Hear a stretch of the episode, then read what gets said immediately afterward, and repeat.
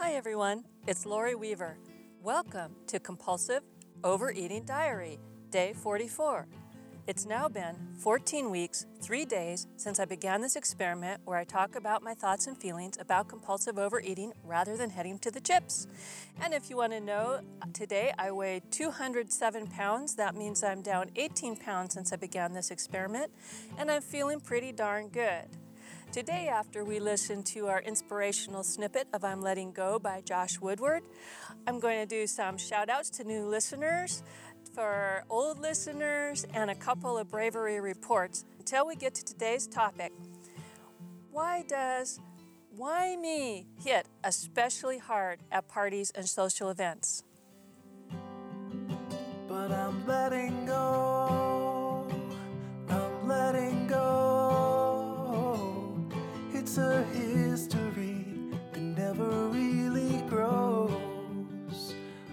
I'm letting go. I'm letting go. It's a silent wind that never really blows. I'm letting go. Hi everyone, welcome back from listening to Josh's song. And today I'm wondering what should I let go and what comes back to me is the same thing I was kind of trying to let go the last couple of episodes, and that is expectations. Expectations of how things shall be. Whether it's expectations on myself, expectations on others, you know, things just don't always happen the way you would expect. And I got this huge big lesson after I returned home from my anniversary trip with my wonderful husband, Mark. We came home. I went hiking on Mother's Day, actually, on Mother's Day Sunday here in the US. Did episode 43. I felt really great. Went to bed. In fact, I think it was Monday. I felt fine. I went to water aerobics, which is kind of a low end type class for me, nothing major. Even got up in the middle of Monday night, used the restroom, was fine. But Tuesday, I could not get out of bed. That's right, folks. I'd thrown my back out, I guess, while sleeping. I have no idea because I woke up flat on my back in my bed and could not move. Had to scream for Mark to bring me my cane. so I could kind of roll myself out of the bed, and there I was, kind of immobile for a while. Couldn't drive, couldn't really sit too well, so I was sort of leaning myself up against walls, feeling the woe is me strain kind of bubbling up through my stomach. and I laughed. I said, okay, you go listen to your last podcast, Lori, and learn about how, how everything isn't all or nothing, and you're going to find some positive in this somehow. Well, one positive I found was that the wonderful Mark was there to actually help me and drive me around. And in fact, I had a doctor's appointment yesterday that I did not want to miss because I'm very fair skinned and prone to skin cancers, which is one reason why all my selfies on my diary have a big hat on my head. And I'm always wearing long sleeves and slathering myself at every opportunity with sunblock. But I had a patch of skin I was a little bit worried about. And I also wanted to see if there was anything that I could do about the sun damage that I was starting to see in these selfies as I'm going on with the show.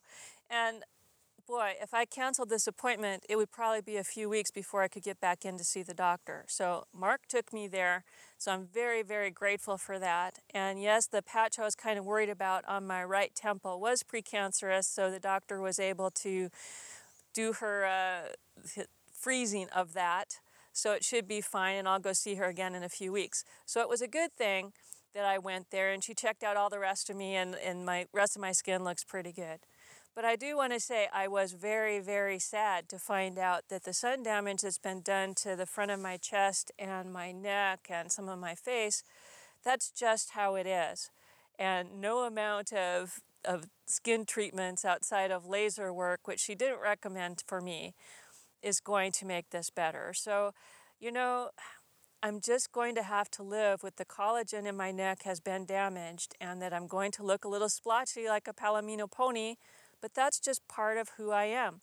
When I was growing up in the 70s as a teenager and as a kid in the 60s, we didn't really know about putting on sunblock. And growing up in Washington State, where it rained most of the time, we were always so happy to see any sunny day. We were like right out there, you know, roasting ourselves and putting baby oil on and, and trying to get brown, trying to be in the sun.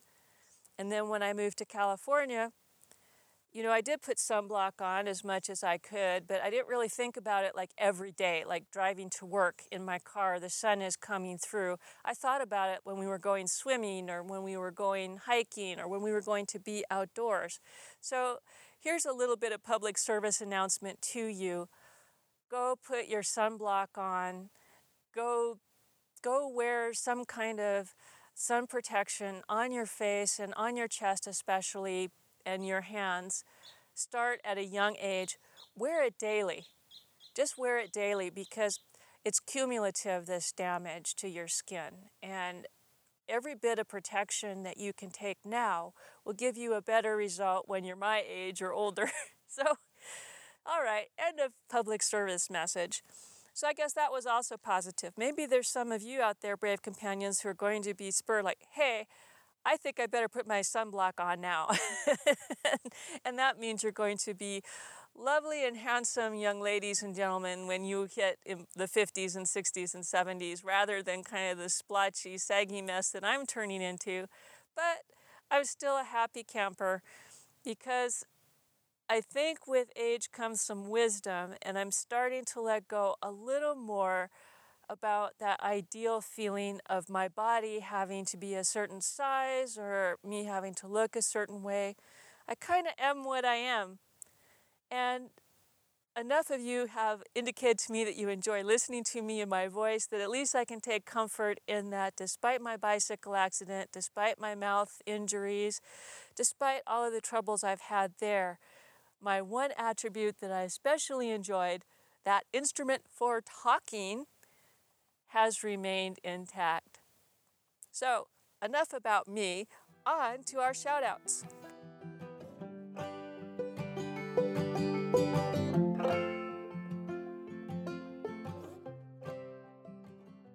I want to start by saying a thank you to Abby on Facebook because I've been posting on Facebook the last couple of days. Woe is me, oh no, I'm having to use a cane. My back is out, oh me, oh no. And a lot of people stepped up to, to say hello to me and to talk to me on Facebook. And Abby said, when, when I made this weird uh, remark about, oh, I'm going to have to go walk around with my cane in order to, to do a show. And she said, well, moving and grooving. I thought that's cool. Moving and grooving. So that is what I'm going to put the title of today's episode. It's going to be called Why Me? Moving and Grooving, the Blues. because I am out here walking around Descanso Garden, beautiful botanical garden near my home, with my cane. Even though I hobbled with my cane up to the back back trail because it is hot as bejesus out here today. We're having a heat wave in Southern California, and when you're in Southern California, heat wave means gosh darn hot, I tell you. And my regular bench, which I was looking forward to, is at this point in time in the full sun.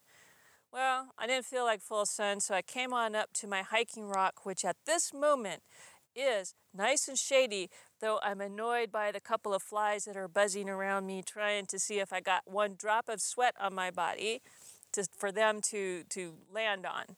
Sorry, flies, you're just going to have to be thirsty, but it's not too bad. There is a little bit of a breeze, so you might hear the woodpecker, you might hear some of these darn flies, you might hear birds as we sit out here and get on with more shout outs. Now, while I was busy on Mother's Day hiking up the mountain in order to record day 43, Sunshine, our new brave companion, posted her comment on day 42, which was at that time the most current episode. Hi, Lori, she says. I have listened to you up to episode 22 and I will continue to do it. I just wanted to tell you I appreciate what you're doing. I just love your voice, your courage, and your sincerity. Thank you, Sunshine. Well, thank you, Sunshine. And please go yourself back to day 42 and see my welcome to you. And I want to take this moment to tell you, brave companions, some of you come by and post a comment, and when you do, I always come there and post a reply to you. So if you weren't aware of that, and you have had the time in the past to say hello to me in some way on the website, come back to that day and you'll see my answer. And oftentimes, other brave companions have also replied to you to give you a welcome or comment on your thoughts. So, what I'm saying here is it's worth a return trip to compulsiveovereatingdiary.com to see how the conversation progresses. And is also possible when you are putting your comment in to click a checkbox that says, I want to be emailed when anyone answers to this comment. So that way you would have that on your alert in your own email that someone was coming to the thread that you were interested in. And while we're on that topic, one of our most active commenters is Sue from the UK. Hi, Sue. But Sue was kind enough to let me know on Facebook that she's heading into a real crunch period with her work. So Sue will continue to be listening and she will post as much as she can, but you might not see her as much as you're used to.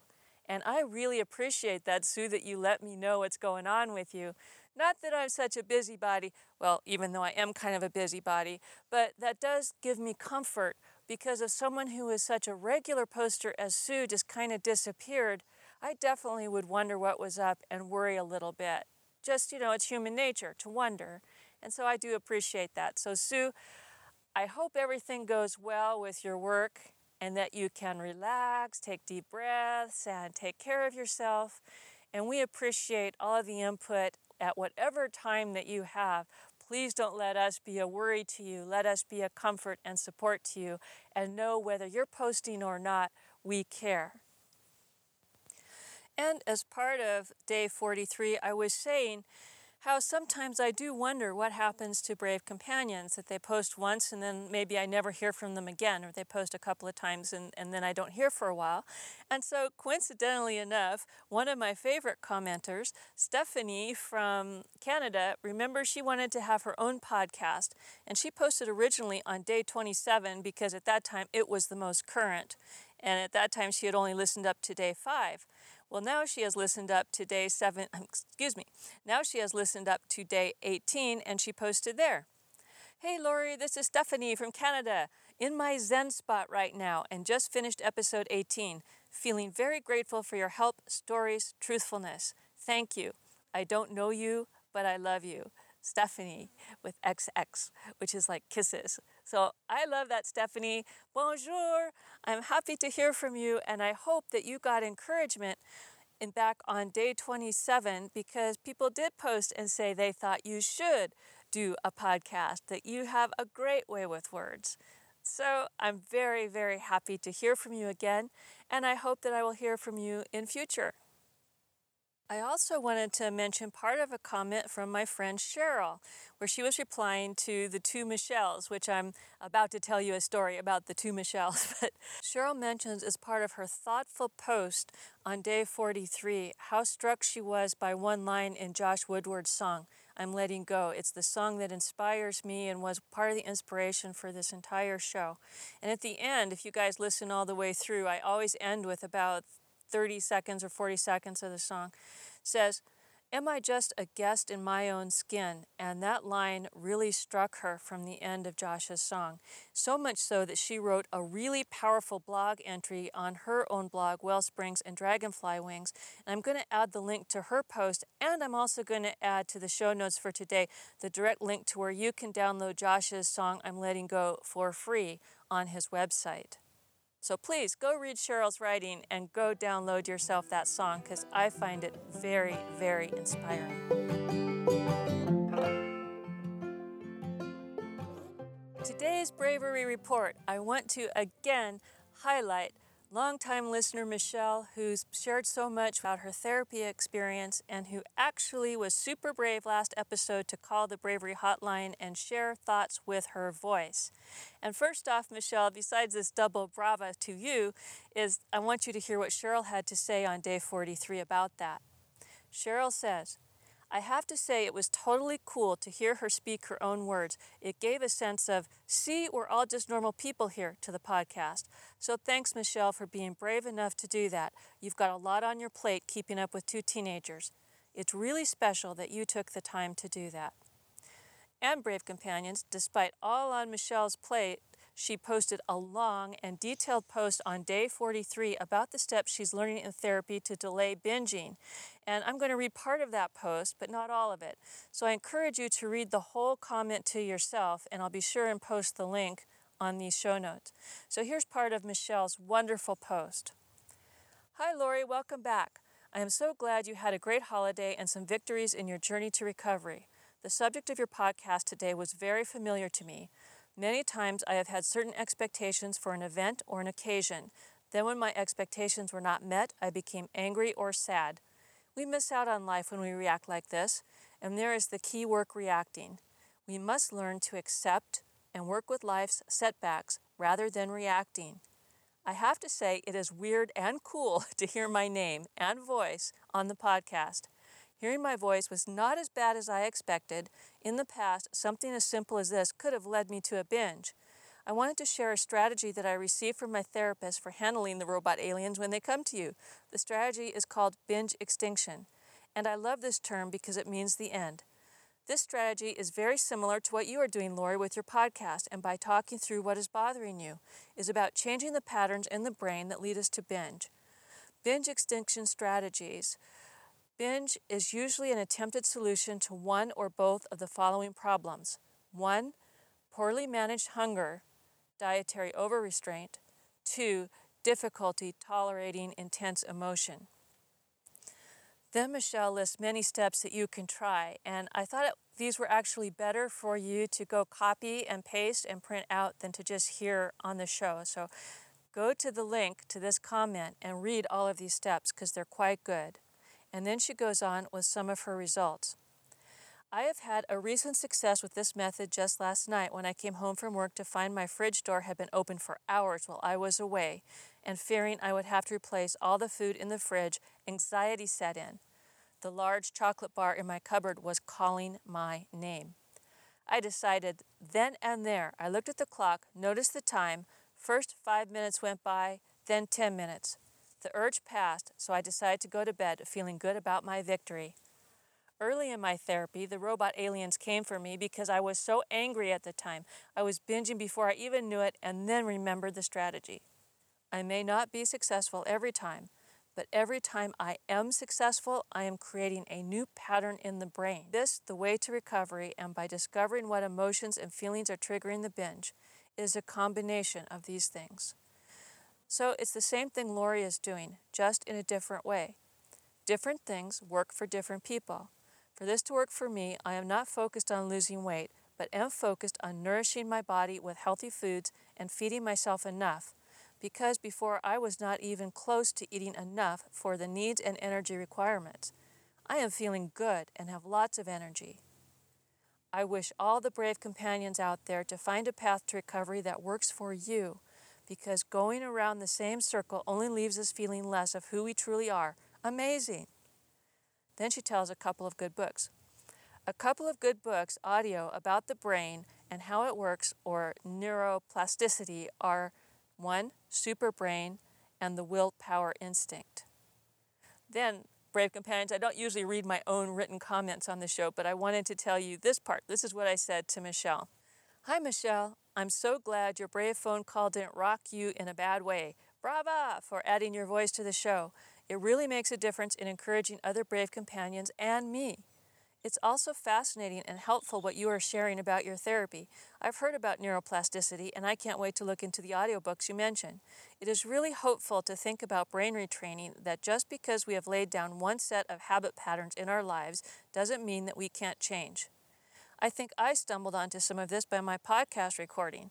I have to identify my feelings in order to tell the story of my life with food impulses.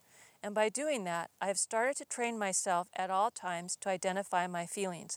Sounds weird, but most of my prior emotional life was numb, depressed, or rage. Knowing what I feel has helped not only curbing the robot alien attacks, but has also helped with many of my relationships. And then after my comment, another of our Michelles, Michelle number two, who I'm now calling Michelle Mack because her last name is McKinney. Uh, she gave me, in fact, Michelle McKinney or Michelle Mack gave me the idea for today's topic. She says, I admire how rational you both sound. I could do this mental exercise if the urge occurred when I was home or by myself, but I find it impossible to locate my brain when I am at a social gathering and everyone else around me is having a great time eating and eating everything they want without any restriction or concern. I get this feeling that it's not fair and anxiety.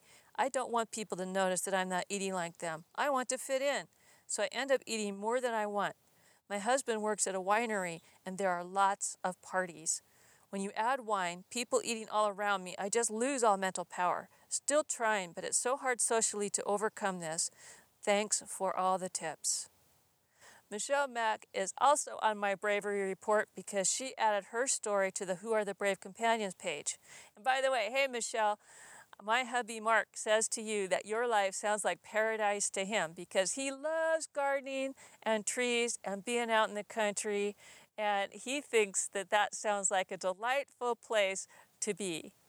So, your life was inspiring to Mark. And you inspired me today's topic because I agree with you. I think it's really, really tough when you're out socially to have that balance of am I going to eat like a pig in order to just let myself go and fit in with my perception of what everyone else is doing or am I going to restrict myself in order to perceive myself as being on my food plan and doing what I think I ought to do right rebels here we are again we're telling ourselves we ought to do something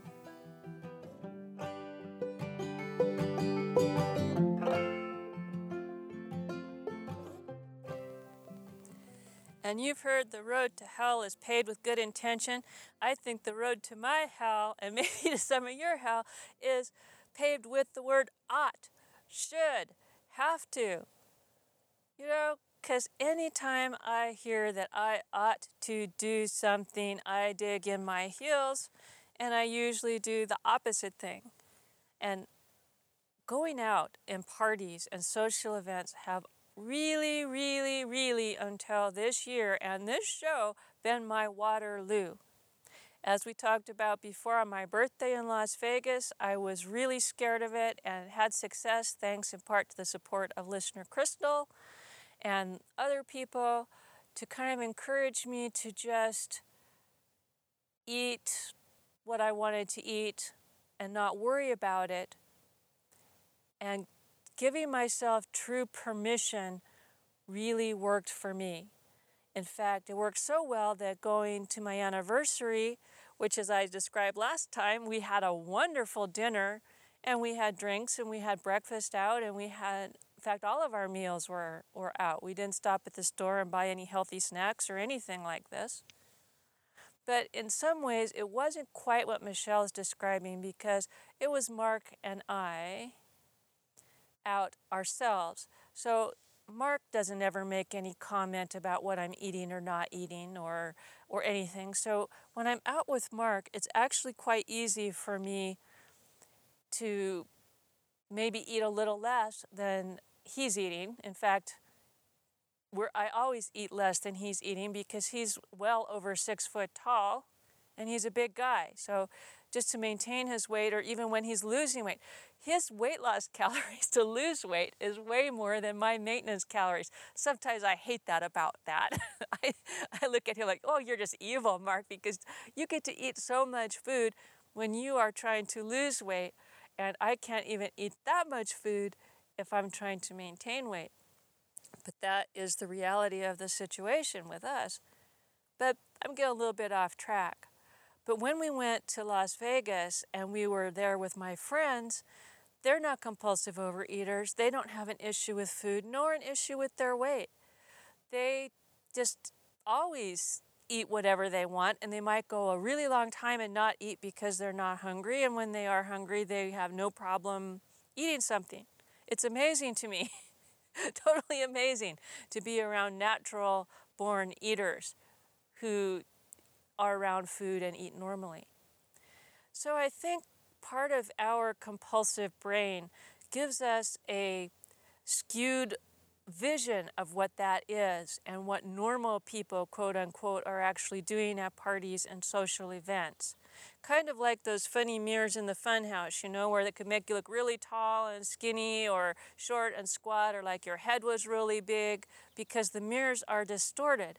And I think that our thinking is sometimes distorted around food because so much of our experience has been restricting food when we are good and then going hog ass wild when we're off of our restriction plan that we're not very good at the middle. And even the idea of telling ourselves, well, maybe we should eat in a balanced way, a little bit more towards the middle, feels like one of those oughts and shoulds. You should eat more balanced. Eat just one cookie. Don't eat 20. And my response might be, but I want to eat 20. 20 is what I want. One is nothing. Spooey on you with one cookie. But I tell you, brave companions, if you're wanting 20 cookies instead of one, it is not that cookie you are wanting. Believe me. When you're tasting food, and I, now I'm just going to sound like one of those annoying books that make you do exercises, but I'm going to tell you from my experience, okay?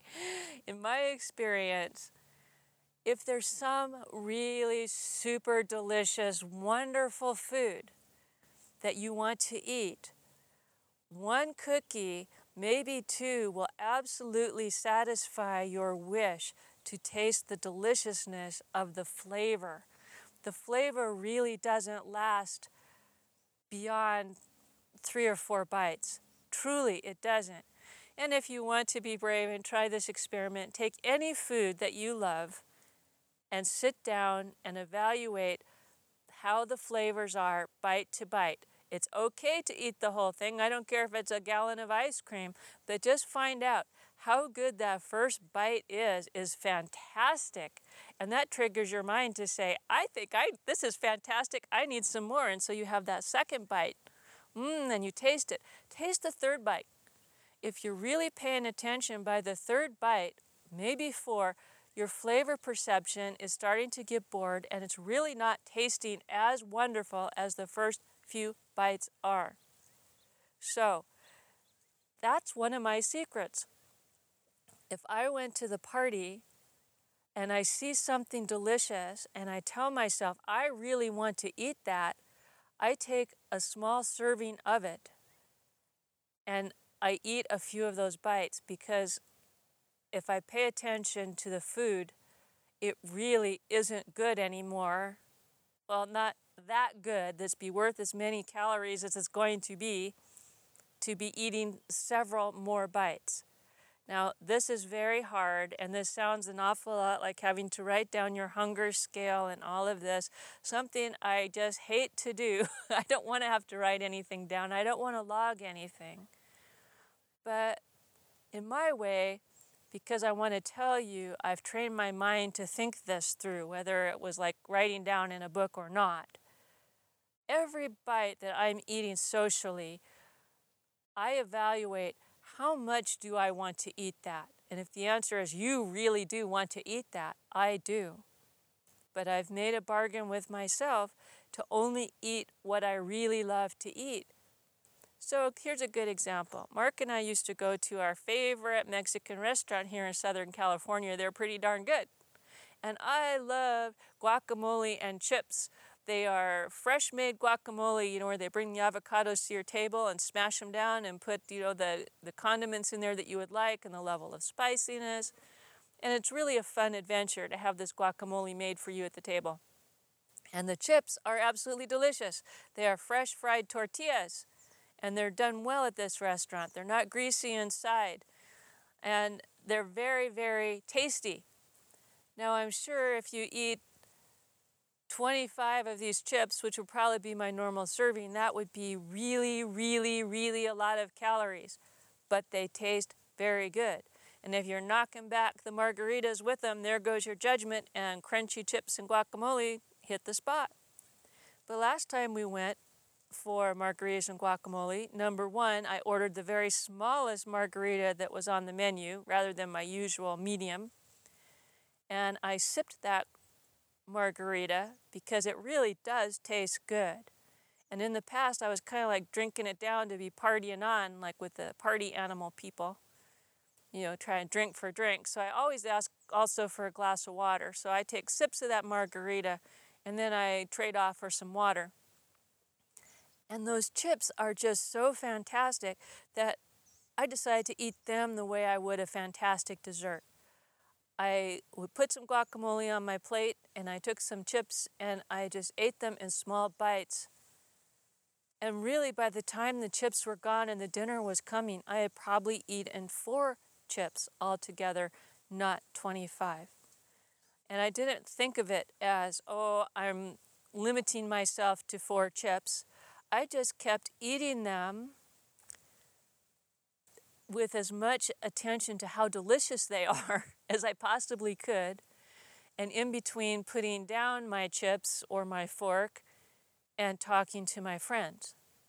So, that last party, it was what is it that you want to be eating? Chips and guacamole and margaritas. Plus, I knew one of my very favorite dinners was coming the green corn enchiladas. Love them. so I didn't want to be overly full. I wanted to enjoy my green corn enchilada. And I combined that. I'm here to enjoy this delicious food that I don't make.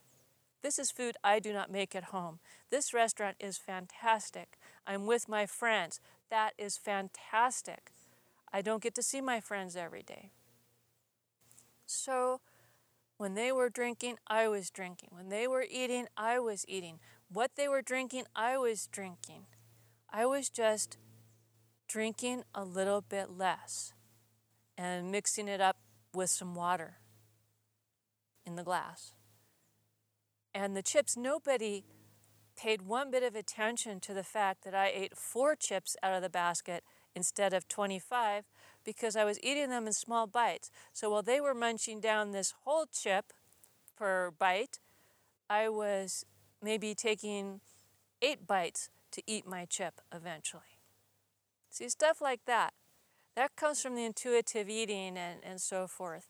But anything that you can do to fit in and feel okay and still let yourself have what you want is a great thing. And why is it that we feel this why me feeling when we go out is because we think, brave companions, that everybody else, everyone else in the world, can eat whatever they want, however much they want, and we can't. It's the same feeling like if you watch the Kardashians, which I'll be honest, I don't, but if you watch shows like the Kardashians, you go like, why do they get to live in a mansion?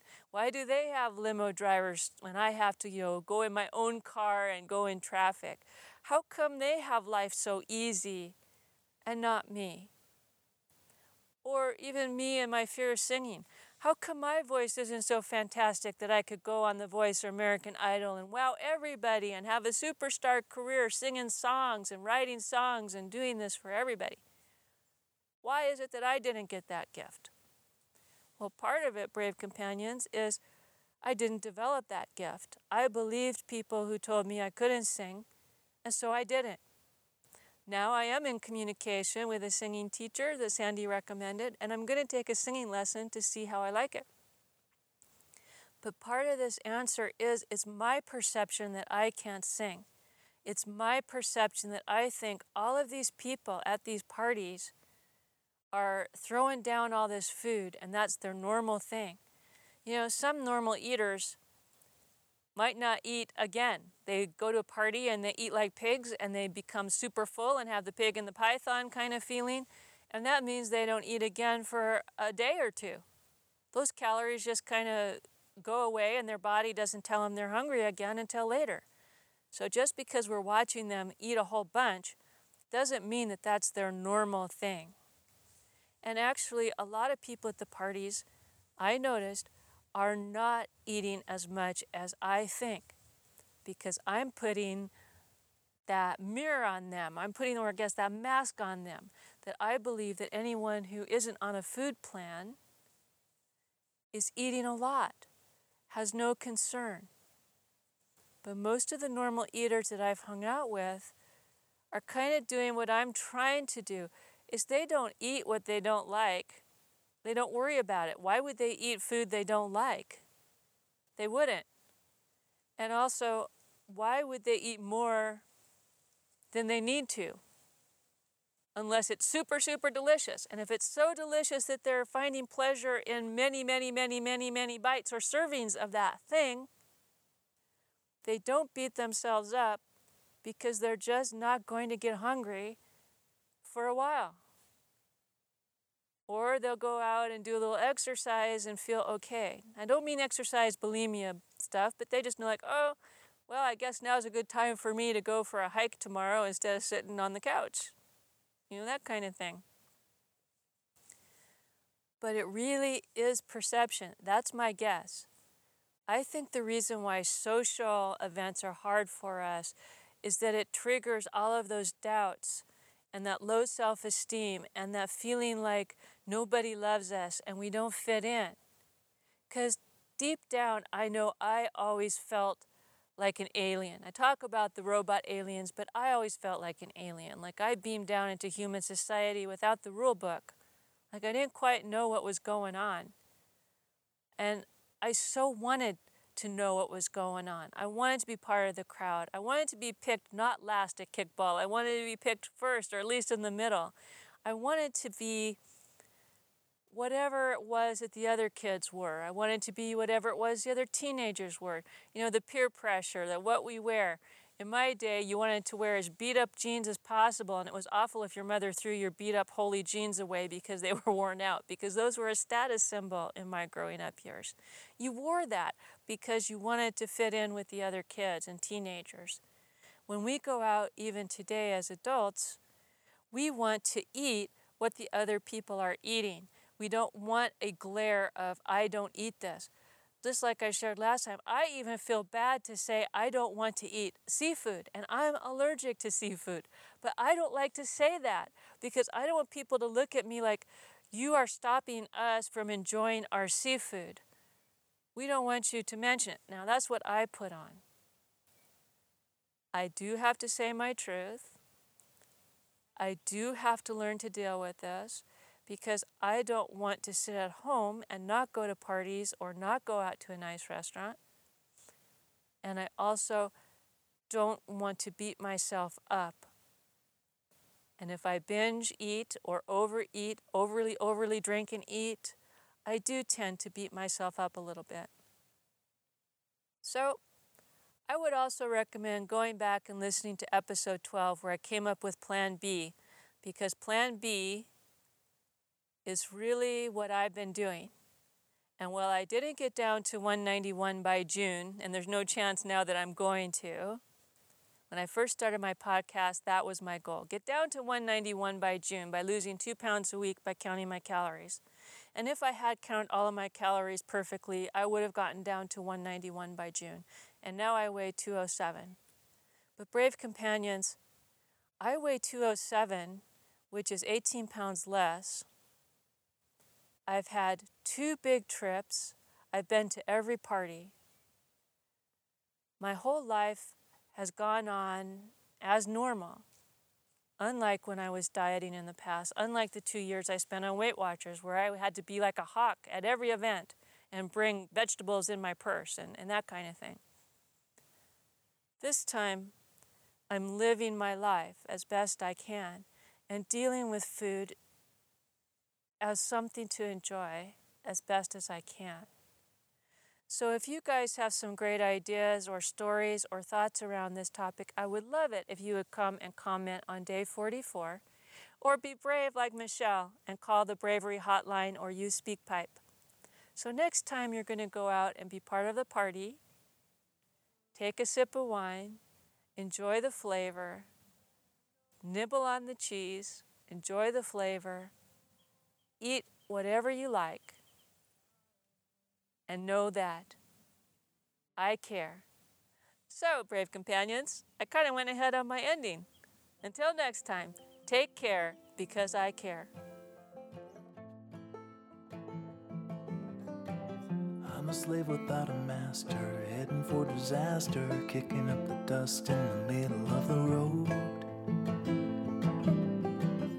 Waiting on a free ride ticket to a seaside thicket on the edge of Puget Sound. And there I'll sit, and I'll admit that I was only just a guest inside my skin.